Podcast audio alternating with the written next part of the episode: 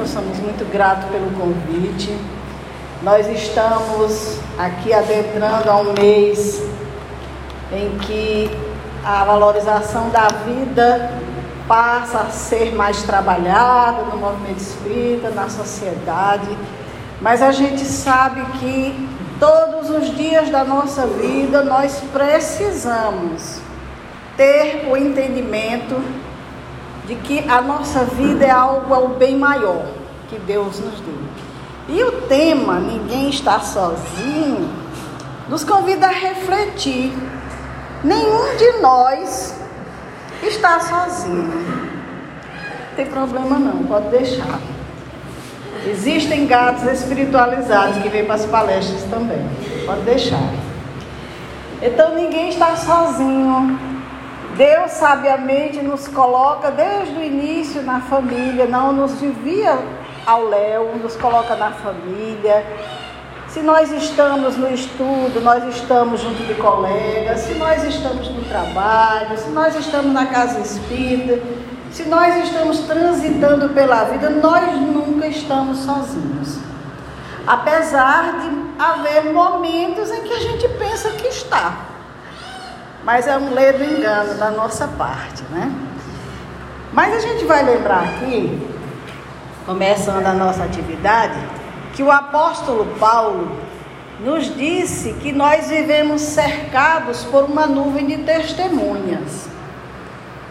Por mais que a gente esteja só, nós estamos sendo observados. Então, isso, logo no início, quando a gente começa a buscar um entendimento da vida, a gente diz assim: que é isso? Quer dizer que eu nunca estou só?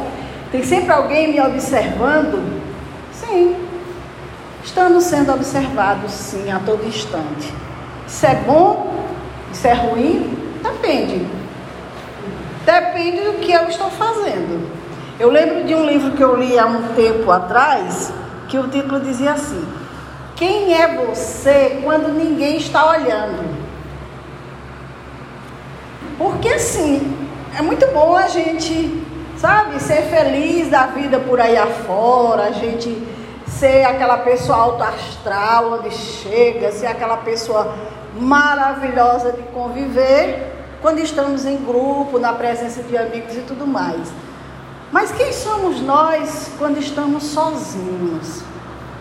Quando a gente entra no nosso quarto íntimo, quando a gente tem aqueles momentos, às vezes até na multidão, em que parece que a gente desligou do mundo e fica ali, alguém diz, o que está acontecendo?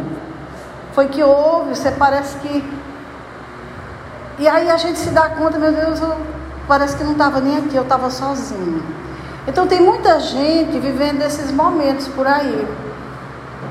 Ontem mesmo, ou foi antes de ontem, nós vimos que um jovem cantor chegou a público e pediu um tempo da carreira porque não estava bem. O processo de ansiedade estava trazendo complicações, não conseguia mais ser aquela criatura extrovertida, alegre, levar alegria para o público. Duas noites que não dormia e eu fiquei pensando, duas noites já foi o pico. Que aconteceu até essas duas noites, né? Então, de repente, nós estamos assim, nós estamos andando, sabe? Parece que a nossa vida não tem tanta importância, parece que a gente não, não, não se olha, que a gente não se percebe, até que algo aconteça e a gente pede socorro quando pede. Porque tem muita gente que não pede socorro. Mas eu quero falar dessa nuvem de testemunhas que Paulo fala num outro aspecto. Não é aquela nuvem de testemunha que nos observa para ver se a gente está fazendo errado para nos levar, conduzir ao, ao processo negativo, não. Nós sabemos que testemunhas são aquelas pessoas que estão conosco em determinados momentos, presenciam a nossa vida, atitudes, atos que a gente tem, são nossas testemunhas. E nós temos isso presente a todo instante. Quem são minhas testemunhas? Minhas filhas, no meu lar, minhas irmãs, minhas colegas de trabalho, meus colegas da casa espírita, são minhas testemunhas, estão sempre comigo, me acompanham, percebem como é que está a minha rotina de vida e tudo mais. Então Paulo nos fala disso. Mas eu quero falar também do amor de Deus por nós. Um amor assim grandioso que muitas vezes a gente não se dá conta do quanto somos amados. Primeiro, somos filhos dele. Somos filhos de Deus. Nenhum de nós aqui é filho da paternidade em que se encontra. Está filho, mas não é filho. Nós somos filhos de Deus, estamos filhos dos nossos pais. E ninguém mergulha na carne, ninguém reencarna sem que a mão de Deus não esteja presente em nossas vidas. Sem que a gente venha preparado, sem que a gente venha acompanhado, sem que haja todo um envolvimento para que a gente possa vir à terra. Quando a gente começa a ter entendimento disso, a gente começa, meu Deus, como Deus nos ama. Como Ele nos quer bem, como Ele quer o nosso bem. Ele prepara tudo para que a gente venha e seja feliz. E aí nós vamos ver que alguém pode dizer assim: Ah, você está dizendo isso talvez porque a sua vida é muito boa. A minha tem muita gente que considera, e a gente sabe que tem pessoas que estão enfrentando situações muito graves, muito sérias, porque trazem provações, trazem expiações e provações. A gente sabe que não é coisa assim muito tranquila, né? Basta que a gente pense assim, quando vai fazer uma prova, o que é que acontece, né? A gente já fica preocupado, será que eu vou conseguir? Será que eu vou ter um bom resultado? Será que eu vou conseguir responder essas questões? Quando nós estamos em provação, nós trazemos questões que no passado nós não fizemos muito bem. Então vamos aqui novamente enfrentar aquelas questões, vamos viver novamente aquela experiência difícil Vamos ver se agora eu consigo superar. Vamos ver se agora, vamos dizer assim, eu tiro um 10, eu tiro uma nota boa. E aí, provação não é nada fácil. Mas são lições que a gente já viveu, que dá para a gente fazer isso tranquilo. As expiações, elas trazem um cunho de dor, de sofrimento, porque assim, nós vamos sofrer aqui na pele, muitas vezes, as dores que fizemos os outros sofrer, para a gente aprender, porque a gente aprende vivendo. Ninguém aprende nada sem experienciar. E aí muitas vezes a gente acha que está passando aqui pela vida fazendo tudo o que bem entende e que não vai responder por nada disso. Mas a reencarnação nos traz de volta no momento de expiação. E aí cá estamos nós sentindo as dores que nós fizemos ao nosso próximo. Graças a Deus a gente não lembra que fez isso. E tem muita gente que diz assim: Deus me esqueceu, Deus não está vendo, Deus virou as costas para mim. Isso não é vida. Eu não estou suportando, não tem ninguém do meu lado. Às vezes é uma realidade, às vezes a pessoa vem em situações tão difíceis que ela não tem uma família, que ela não tem um trabalho, que ela não tem um amparo da sociedade. E aí a gente não diz só que é justiça divina, não. É injustiça do ser humano. O nosso olhar que não está contemplando essas questões, que não está olhando para essas pessoas e não está favorecendo essas pessoas naquilo que elas precisam. Mas essa pessoa não está sendo injustiçada. Diante da justiça divina, não. Ela está vivenciando essa dificuldade porque ela tem um débito com a lei. Ela tem um processo que ela precisa resgatar aqui de aprendizado ou de devolução em bem do mal que fez, coisas dessa natureza. Quando a gente não entende isso, vem a revolta, vem o desespero, a não aceitação. E se somos materialistas, se não acreditamos, se a gente acha que é só isso aqui, só essa matériazinha, uma hora a gente pensa assim: ah, é muito fácil, é só desligar. Pronto, acabou-se. Tem muita gente pensando assim, se autodesligando,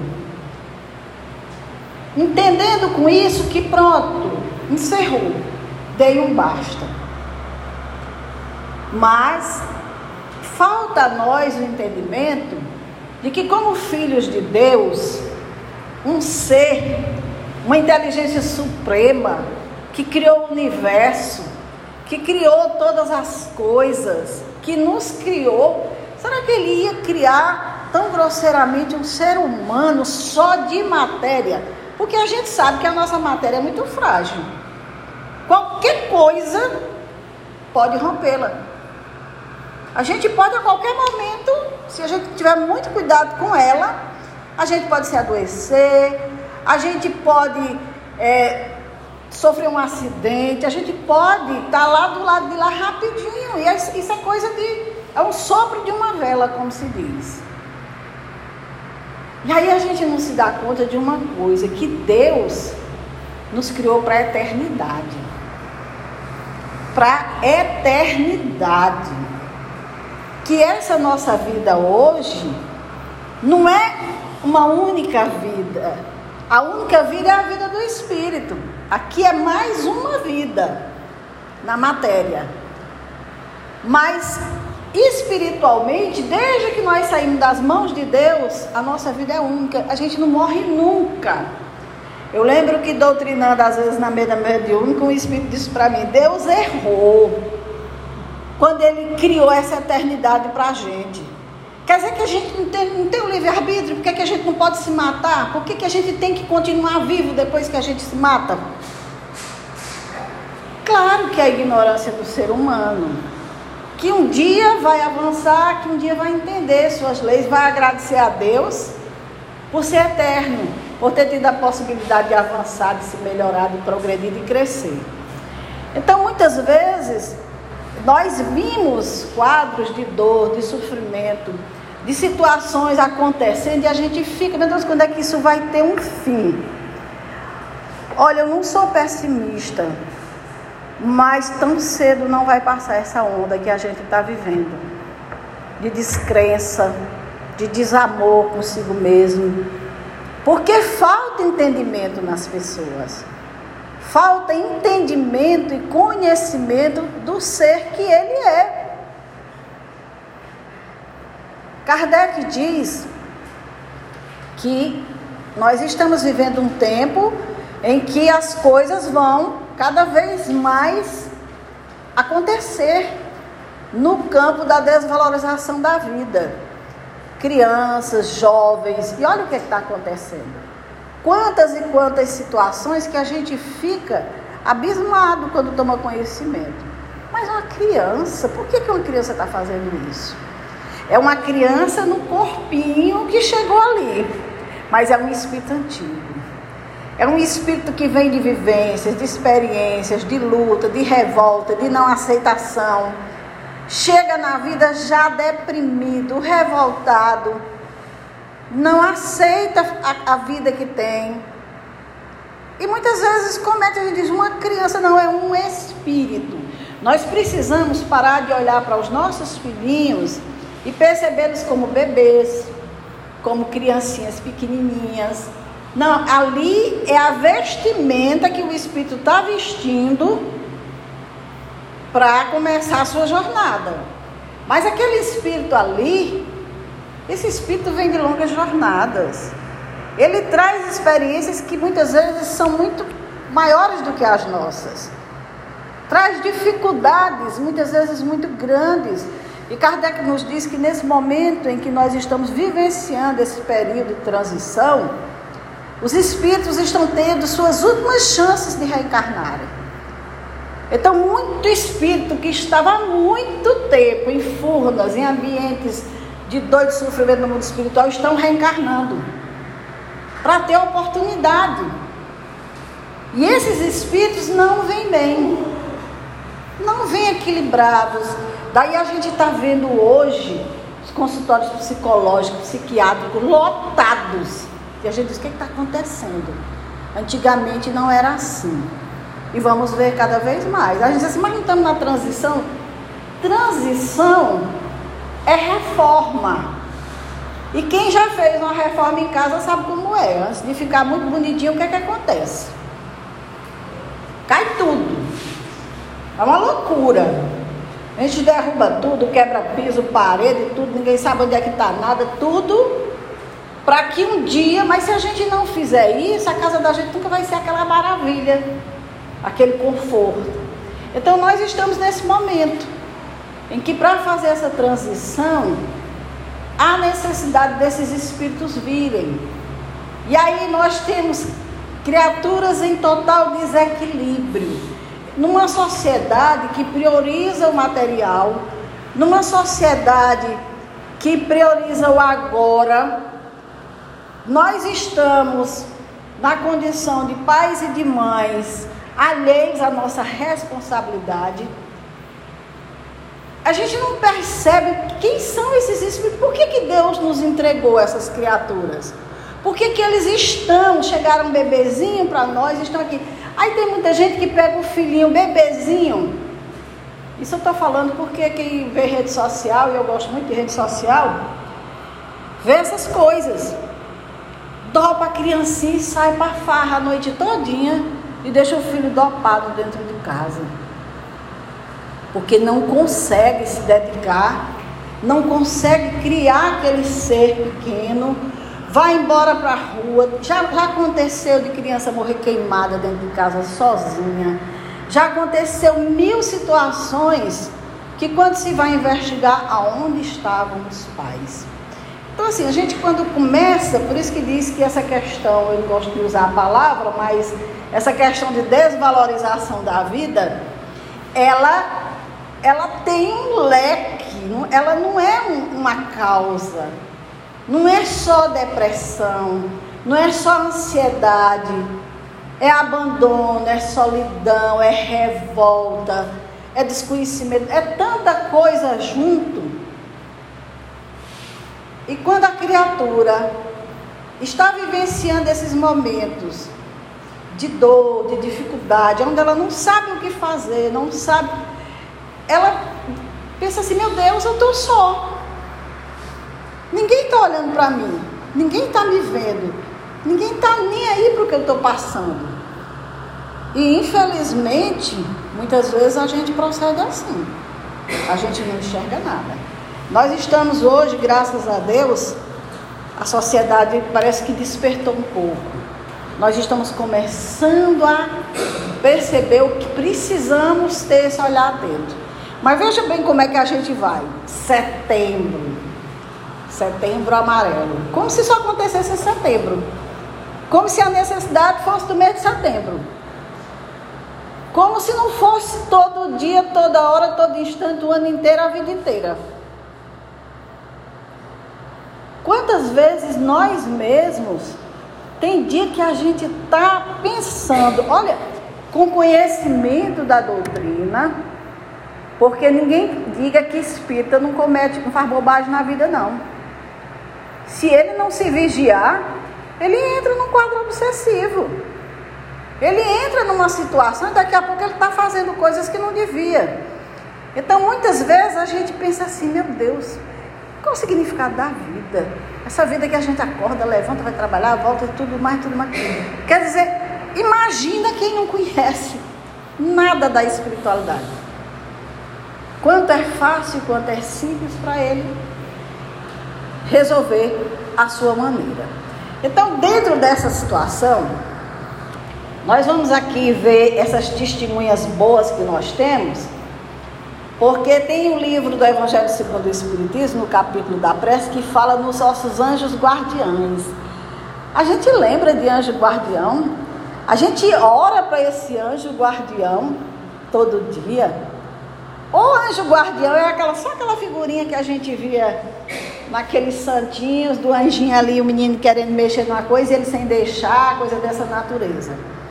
Olha o que, que nos diz o Evangelho que nós temos ligado a nós desde o nosso nascimento um espírito bom, que tomou sob sua responsabilidade a nossa proteção. E que ele desempenha junto de nós a missão de um pai para com seu filho. Todos nós, quando encarnamos, temos esse amigo. Então, já daí a gente diz: ninguém está sozinho. Mesmo a criancinha que ficou sozinha dentro de casa, sem o pai sem a mãe, ele não está sozinho. E a espiritualidade nos diz que muitas vezes a combinação desse espírito na nossa vida começa lá no nosso planejamento reencarnatório. Justamente para que a gente não venha sozinho, se faltar a atenção dos pais, da mãe, de quem estiver em torno, se a criança estiver na rua sozinha, mas ela tem um anjinho de guarda com ela, que há esse espírito protetor. E aí ele diz que esse espírito protetor é como um pai. Então é alguém que está 24 horas das nossas vidas conosco, nos acompanhando. Os Espíritos nos dizem, tem algumas obras do Manuel Flamengo de Miranda, doutor Bezerra de Menezes falando sobre essa questão, de que são eles, é a eles que nós devemos dar o nosso primeiro grito de socorro, porque ele nos conhece desde antes da gente encarnar. Ele está conosco, ele nos acompanha 24 horas por dia. Então, quando a gente diz assim, meu anjo protetor, me socorra, me ajude, esse anjo ele vai em busca de quem ele conhece, de quem ele sabe que pode nos ajudar. E ele é conectado com todos. Por quê? Porque ele é um espírito elevado. Ele é um espírito que tem conhecimento da nossa vida, do nosso passado, do nosso presente, das provas, das dificuldades que nós trazemos. E ele está ali só esperando. Volta e meia a gente quer se perder. Ele diz: Não, não vá por aí, não faça isso. Aí vem aquela vozinha que diz: Ah, vou fazer. Se tiver que pagar, eu pago. Quantas vezes a gente não diz isso? Ah, nem se eu tiver que pagar na outra, tem outras vidas aí, eu pago. Mas dessa vez eu sinto muito. E dessa brincadeira tem gente tirando vida, tem gente tirando vida sua, tirando vida do outro, tirando o que é do outro, tirando o sossego, a parte, tem tudo, tem de tudo. Então esse espírito que está no nosso lado nos diz o livro dos Espíritos na questão 495, eles estão por ordem de Deus, próximos de nós, cuidando de nós. Foi Deus quem aí os colocou e aí permanecem por amor de Deus.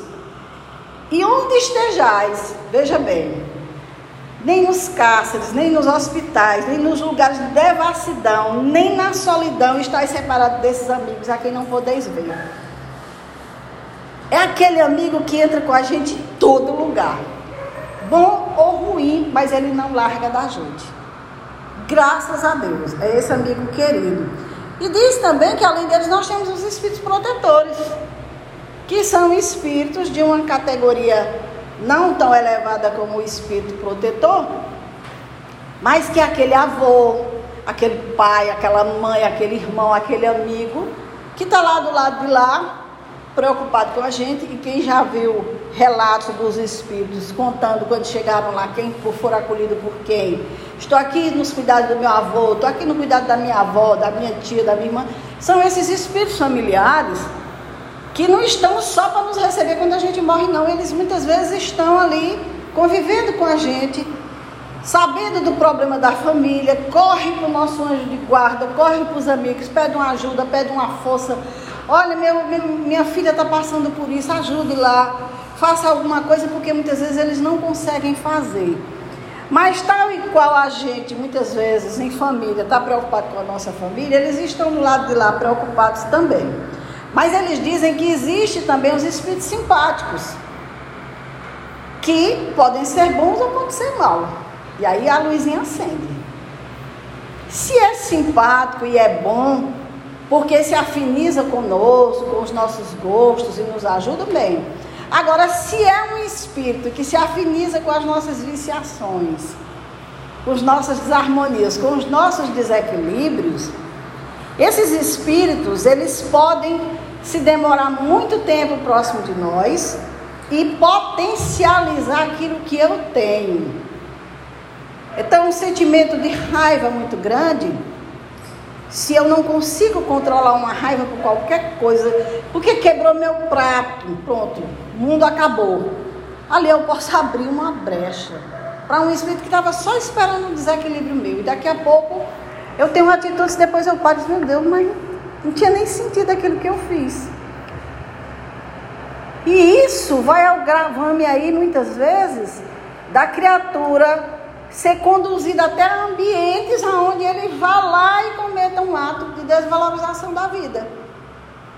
Porque aquele espírito está ali imbuído do propósito de desestruturar aquele ser, de trazer problema para o futuro das reencarnações dele. Então, esses espíritos sedutores a gente precisa ter muito cuidado, porque não são eles as companhias que Deus colocou junto de nós. Deus não colocou nenhum espírito junto de nós para nos fazer mal. Os que nos fazem mal são os que a gente convida, são os que a gente atrai pelos nossos pensamentos, pelas nossas ações, pelos nossos sentimentos, por coisas dessa natureza. Mas todos nós, e não esqueçam disso, eu vou fazer quase que uma hipnose com vocês. Não durmam sem fazer a prece de vocês. Claro, pensar em Deus, em Jesus, em Maria de Nazaré, isso eu faço sempre. Não esqueçam do anjo guardião de vocês que está ali. Peçam a Ele, porque Ele é quem cuida da gente quando a gente sai do corpo de noite. Ele é quem nos segue nas nossas andanças no mundo espiritual. Peça a Ele amparo, proteção. Quando eu dormir, me leve para um bom lugar de aprendizado. Não me deixe percorrer lugares, ambientes que vão me trazer desarmonia e desequilíbrio quando eu acordar. Receber ordenações pesadas para eu cumprir contra mim, porque muitas obsessões começam no sono. A gente recebe uma ordenação pesada lá no mundo espiritual e quando acorda é como se fosse hipnotizado. Daqui a pouco eu estou por fazer isso, sem se dar conta que recebemos isso no mundo espiritual. Então ninguém está sozinho, em momento nenhum das nossas vidas. Sempre o amparo divino presente, sempre Deus querendo que a gente tenha o melhor. Jesus disse: Eu vim para que todos tenham vida e vida em abundância. Porque muitos de nós trazemos energias aí para viver, sabe Deus quantos anos.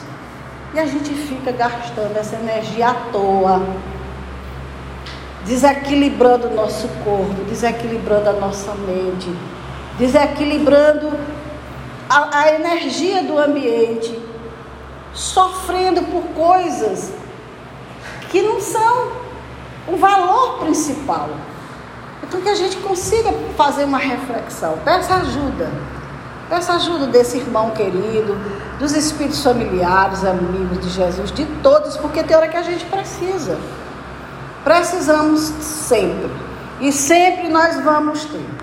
E aí no Evangelho diz o seguinte: se conhecesses bem esta verdade, quanto vos ajudaria nos momentos de crise? Quanto vos livraria dos maus espíritos? Quantas vezes esse anjo nos aconselha e a gente não atende? Nos tira do abismo e a gente volta para o abismo. Então ele diz claramente: interrogai os vossos anjos guardiães, estabelecer entre eles e vós essa terna intimidade que reina entre os melhores amigos. É um amigo que nos acompanha, muitas vezes vem de reencarnações anteriores.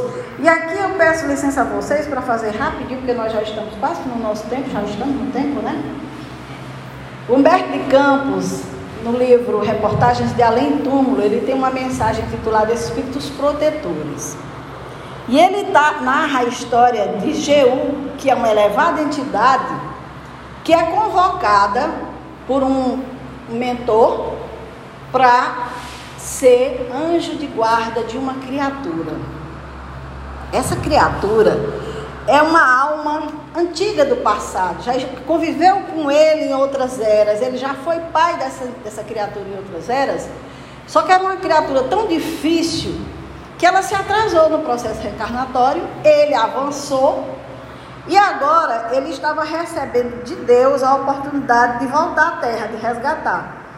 E aí, sob o comando de Deus, convocaram Jeú, que era o antigo pai e que era uma, uma entidade extremamente elevada.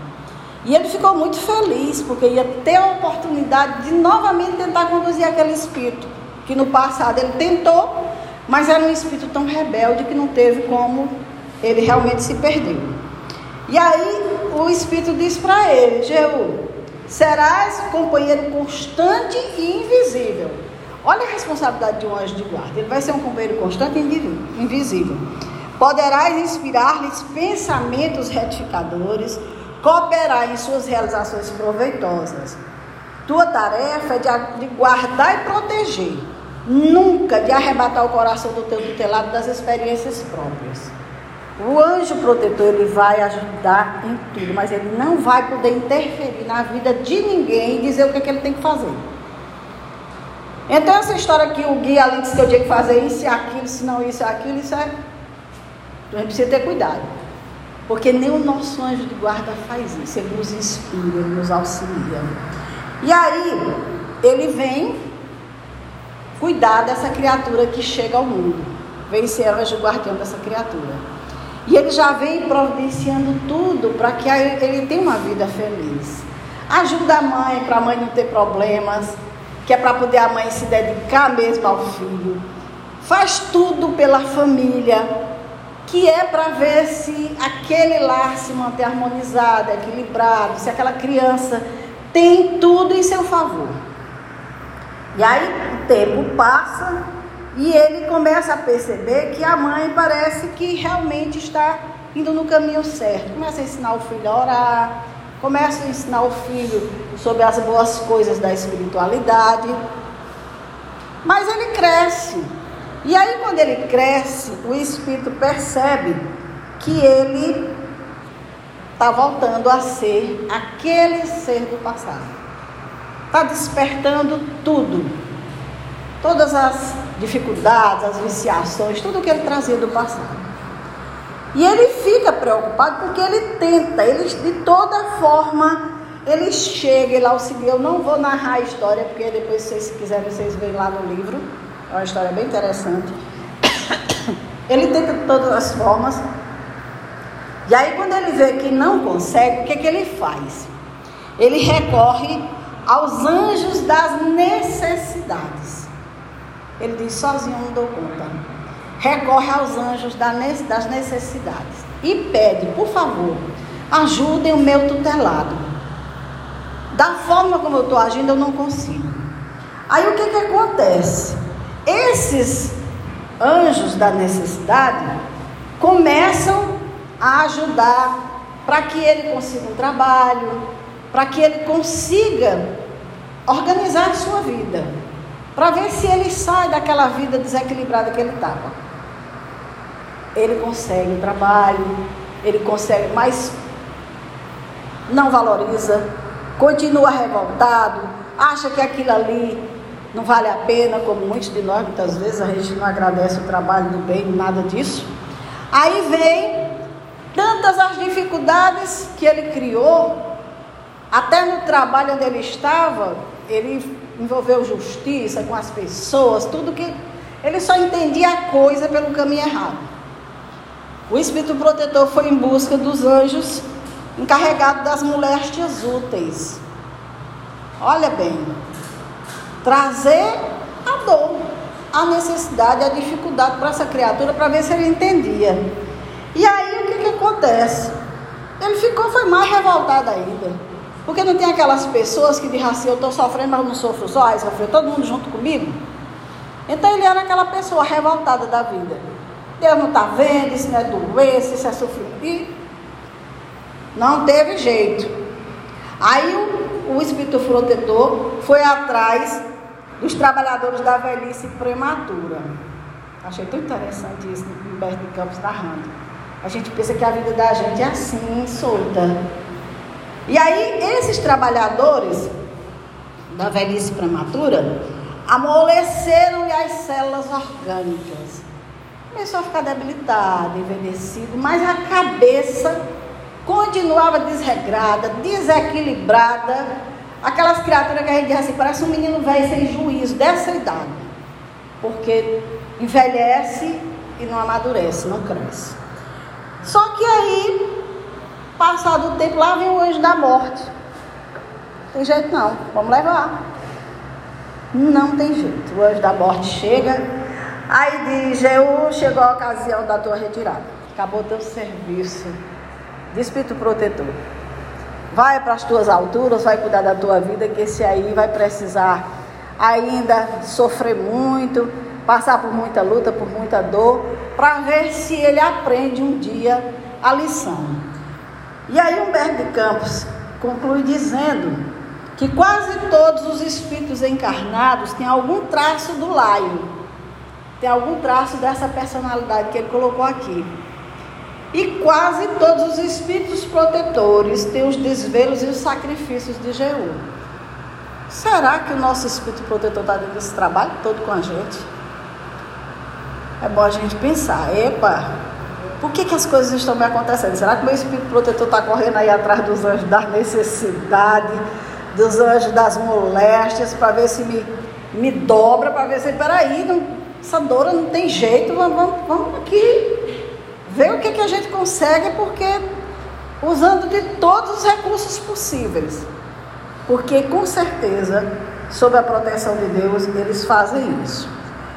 Então, nós estamos aqui concluindo essa nossa atividade na certeza de que ninguém está sozinho, nenhum de nós.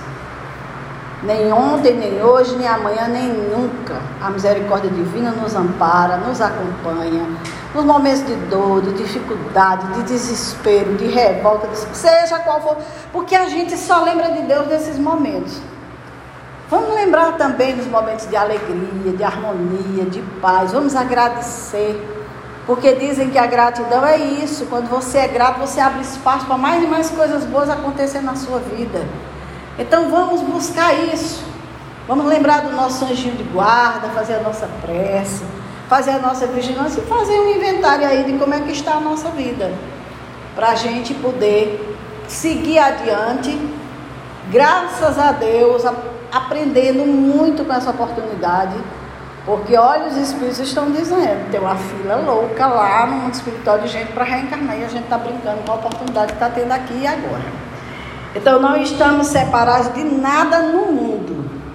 Tudo se encontra interligado, desde o átomo até os mundos que circulam no infinito. E ainda mais, temos Deus palpitando dentro de tudo com a sua mensagem viva de amor. E se queremos sentir essa presença espiritual dentro do coração, passemos a amar também, como Jesus nos ensinou. Muita paz, muito obrigada.